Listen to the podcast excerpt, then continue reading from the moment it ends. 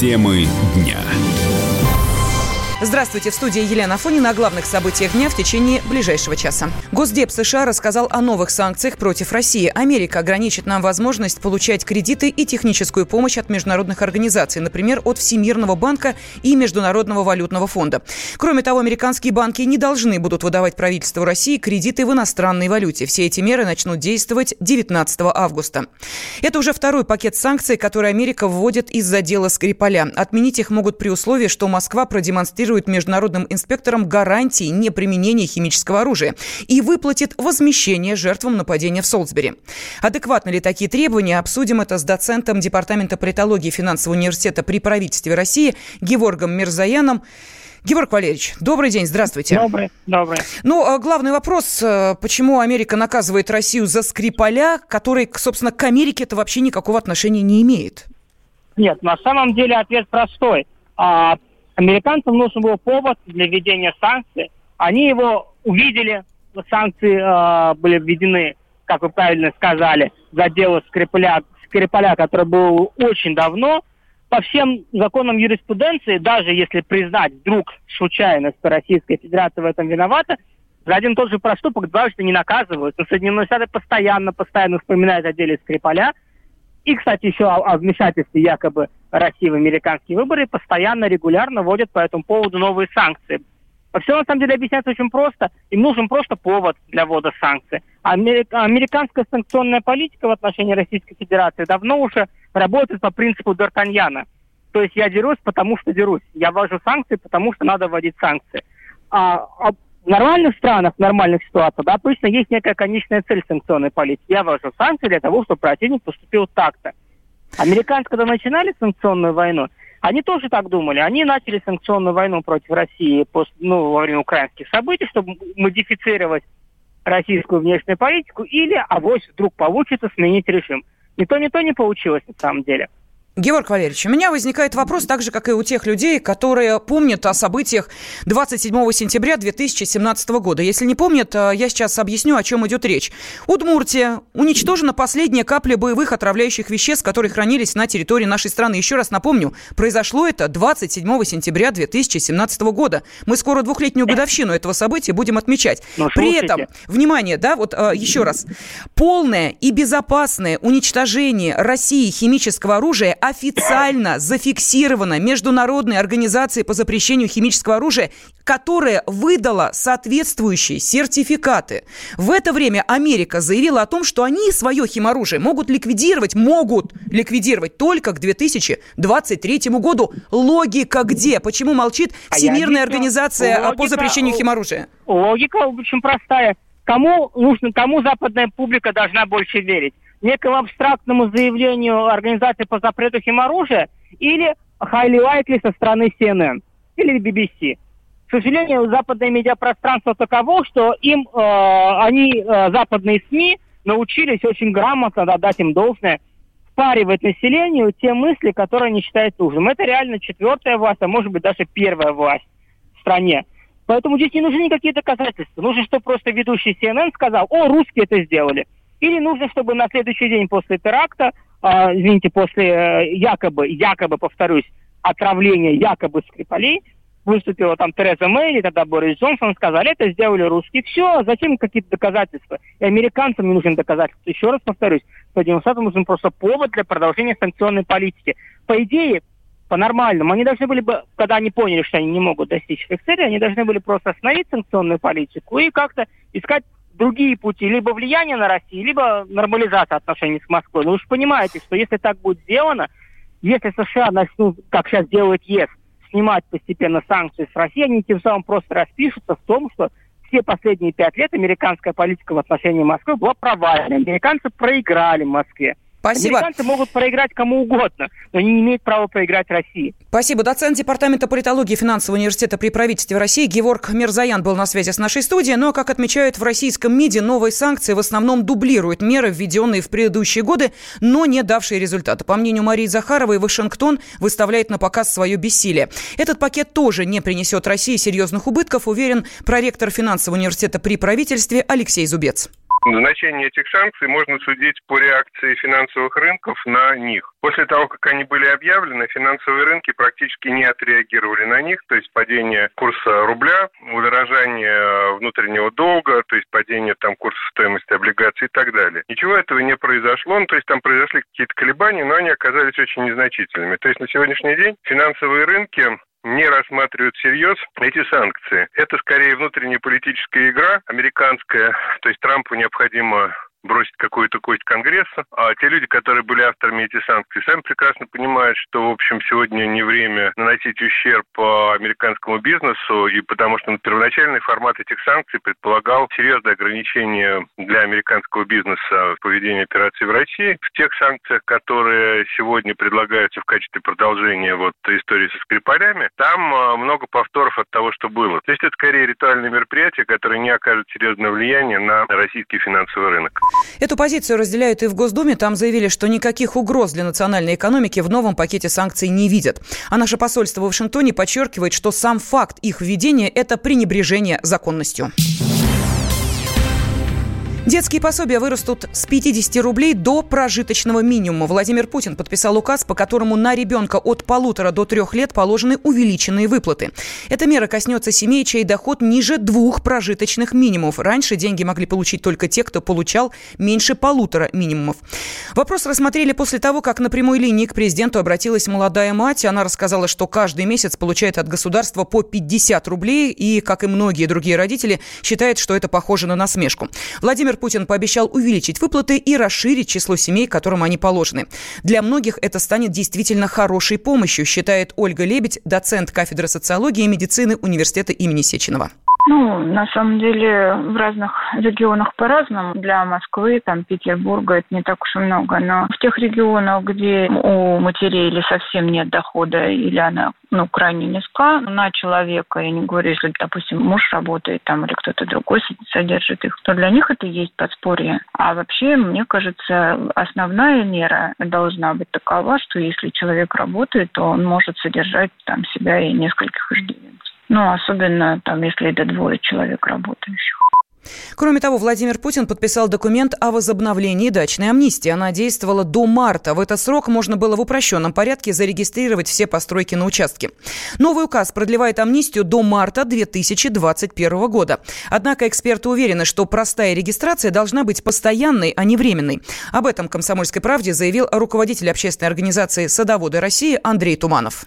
Понимаете, когда не хочешь и не умеешь работать, то придумываешь какие-нибудь эрзацы. В частности, там, продление дачной амнистии.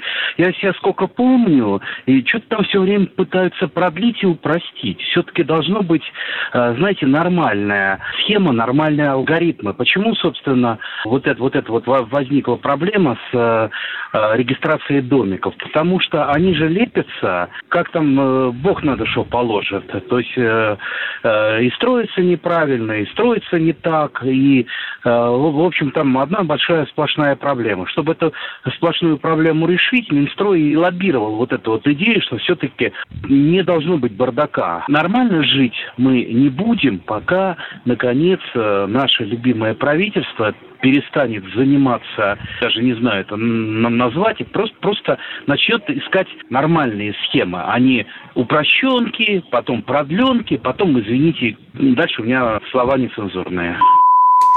Помимо жизни дачников, президент упростил жизнь украинцам, находящимся в России. Они смогут получить разрешение на временное проживание безо всяких квот. Темы дня. Радио как книга развивает воображение. Но для тех, кто хочет больше, мы ведем свой YouTube-канал. Радио «Комсомольская правда». Надо и сто раз услышать, и один раз увидеть.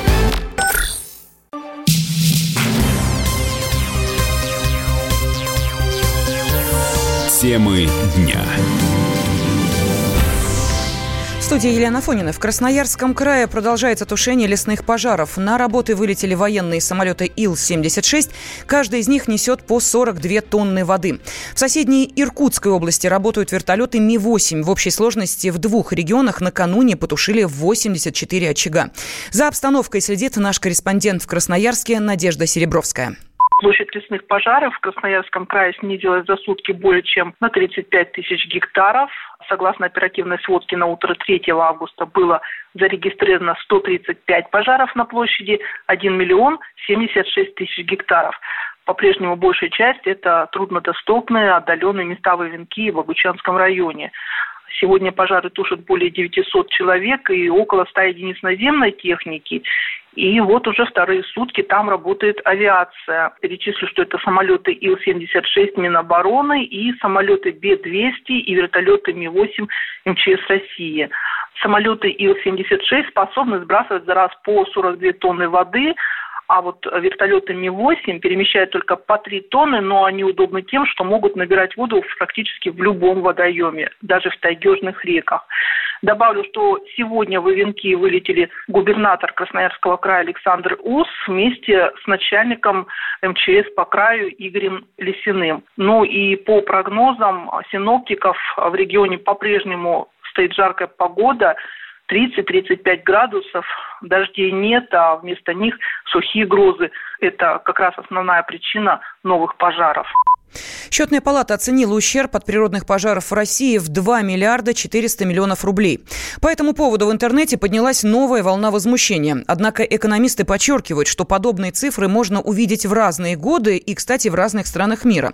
Объясняет публицист и ведущий радио «Комсомольская правда» Сергей Мардан вся эта медийная истерия, которая продолжается целую неделю, не имеет под собой ровно никаких объективных обстоятельств. Просто люди подхватывают, ну, какую-то эмоциональную тему, начинают репостить, писать, там, комментировать, подписывать э, бесконечные петиции и так далее. Люди не удосуживаются даже, ну, не знаю, залезть в Википедию, в конце концов, чуть дальше первого экрана поиска уйти, чтобы посмотреть, как дела обстоят на самом деле. А я задаю простой вопрос, и на это сам себе даю простой ответ. Два с половиной миллиона миллиона гектаров. Это квадрат площадью 200 на 200 километров. В масштабах бесконечной, пустой, незаселенной Сибири это очень немного. Математика показывает о том, что это всего 0,2% площади покрыты лесами в России. А дальше я не поленился и посмотрел, какая примерно площадь э, ежегодных летних лесных пожаров случается в той же Канаде. Почему Канаде?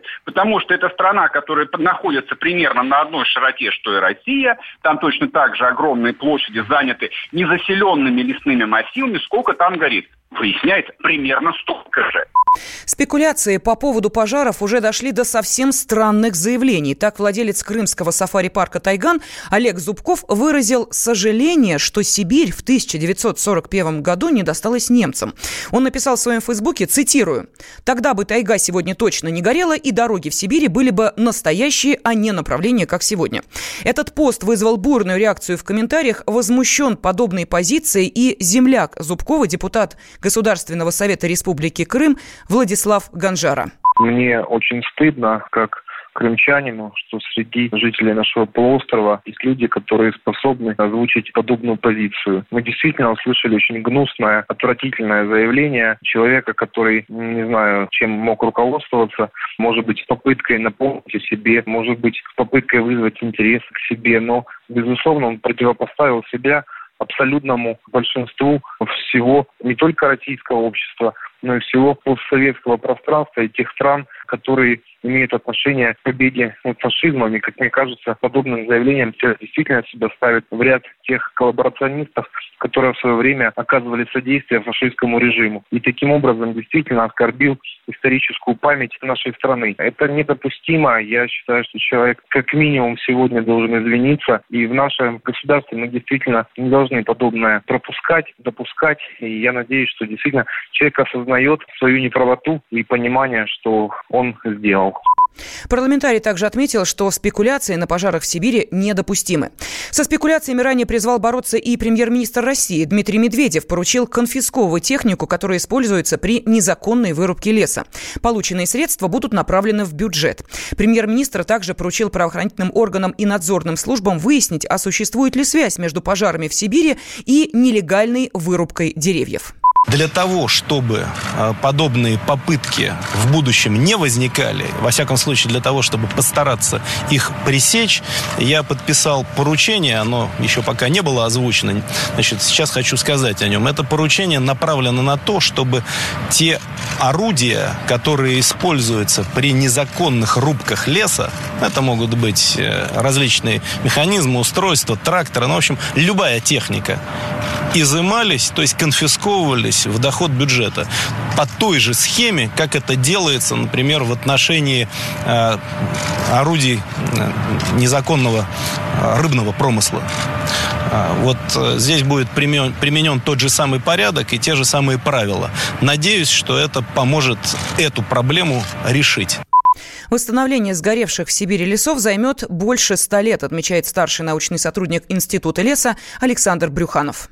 Даже вот те породы, которые сейчас страдают наши, хвойные, например, вовенки, сосна, лиственница, чтобы ей вырасти на севере, ей надо, ну, как минимум 100 лет, как минимум, потому что там суровые условия, очень маленькие годичные приросты, а на юге от Сибири она, понятно, что вырастает быстрее, 80, а где-то даже 60 лет хватает, чтобы там взрослое дерево выросло там 20-25 метров. Он сам будет восстанавливаться, его никто там садить не будет, потому что это очень удаленные районы, тут видите, их потушить-то не могут. А огромной площадью. Просто представьте себе, что такое миллион даже гектар. Понятно, что это не везде он погибнет, и не везде горят леса, там где-то вырубки, где-то старые гари горят, где-то болото. Но это в территории лесного фонда. Понятно, что среда, она нарушена, поэтому сложно говорить, что это естественный природный процесс. Если бы это все было природное, оно бы так не горело, то есть не нарушенные территории были. Все равно они так или иначе уже нарушены человеком.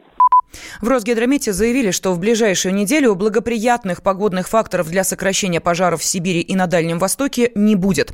Огнем по-прежнему охвачены больше трех миллионов гектаров леса.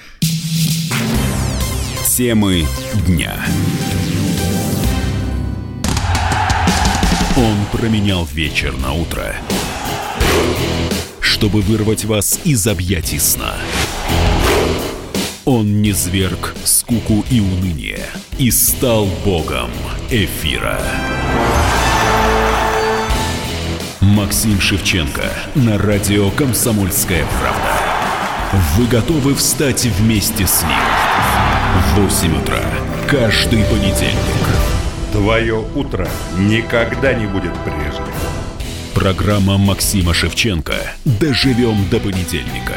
8 часов по Москве.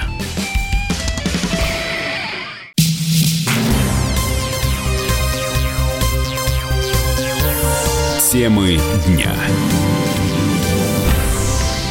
студии Елена Фонина. Дональд Трамп заявил, что Россия и США смогут выйти на новые договоренности по ограничению ядерного оружия.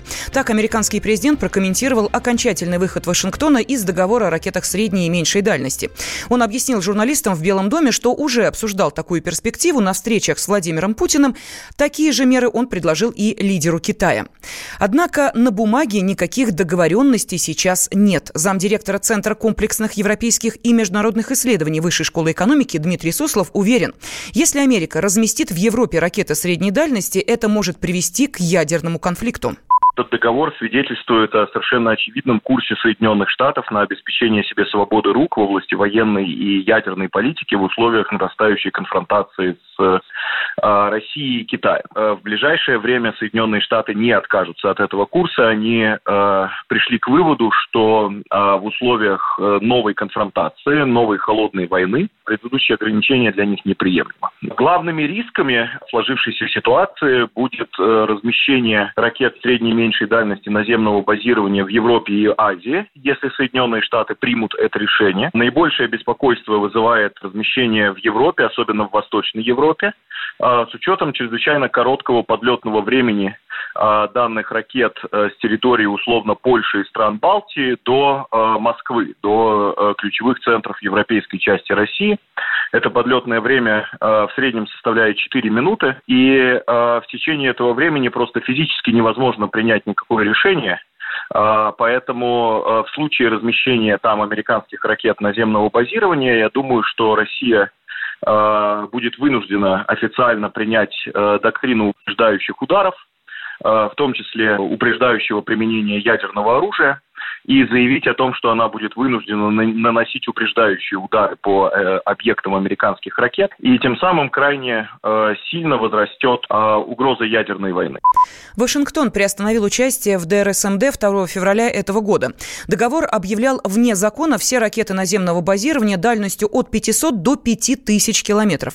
Благодаря ему значительная часть ядерного потенциала США и СССР была уничтожена. Закончилась гонка вооружений. Теперь она может начаться снова. В декабре прошлого года США выдвинули России ультимативное требование уничтожить новые крылатые ракеты, которые, по мнению Вашингтона и его союзников по НАТО, нарушают нормы ДРСМД. Москва отвергла эти претензии, заявив, что технические характеристики этих ракет находятся в пределах разрешенных параметров. Всю предоставленную информацию, включая презентацию этой ракеты иностранным военным атташе, США и страны НАТО проигнорировали. Советский Союз и Соединенные Штаты подписали ДРСМД в 1987 году. Стороны обязались уничтожить все комплексы баллистических и крылатых ракет наземного базирования со средним и меньшим диапазоном действия.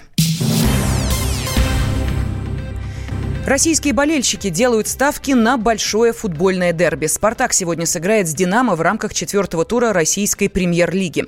Матч планировали перенести на другой день по просьбам столичного МВД, которому придется не только обеспечивать порядок на стадионе, но и контролировать несогласованный митинг, который запланирован сегодня сторонниками кандидатов, не прошедших в Мосгордуму. Однако менять дату проведения премьер-лига не стало. Дерби называют важным представители обеих команд и комментаторы. Полузащитник «Спартака» Роман Зобнин объяснил, что красно-белым важно сейчас переломить ситуацию, которая сложилась после проигрыша в Саранске. А вот чем игра важна для «Динамо», объясняет спортивный обозреватель Андрей Вдовин. Старейшее московское дерби «Спартак-Динамо» может оказаться судьбоносной в жизни команд. И тот и другой клуб очень неважно начали этот чемпионат. Очень обновленная «Динамо» рассчитывал быть повыше в турнирной таблице, рассчитывал побольше набрать очков. А в свою очередь «Спартак» был командой-загадкой на старте этого сезона. Тоже значительно обновил состав, очень много новичков э, у красно-белых. И в этом матче ожидается дебют чемпиона мира немца Шули. В связи с этим очень сложно дать какой-то прогноз, да, но «Спартак» Спартак играет дома, Спартак в любом случае более укомплектованная команда, чем Динамо даже сейчас, да, и я думаю, что э, небольшое преимущество э, будет на стороне хозяев, то есть на стороне Спартака. Что же касается слухов о том, что после этого матча может поста лишиться либо главный тренер Динамо Дмитрий Хохлов, либо главный тренер Спартака Олег Коннов, то я думаю, что здесь немножко преждевременное такое решение будет, потому что чемпионат только начался, у обоих тренеров не было очень много много времени сделать новую команду в межсезонье. Новички только-только сейчас вот подъезжают, только-только сейчас многие новички заявляются за обе команды. И я думаю, что тренерам дадут еще один шанс, один-два шанса. Игра «Спартак-Динамо» начнется на стадионе «Открытие арена» в 19 часов по московскому времени. Темы дня. Новое время диктует новые правила. Ты не позволяешь себе подолгу быть привязанным к одному месту. Ты думаешь об удобстве, скорости и доступности информации. Именно поэтому мы сделали совершенно новую версию мобильного приложения «Радио Комсомольская правда». Современный интерфейс и обширный набор полезных функций. Возможность слушать нас в дороге, как на iOS, так и на Android. В режиме онлайн и подкасты – «Комсомольская правда». Всегда рядом. Радио жизни. Радио для тебя.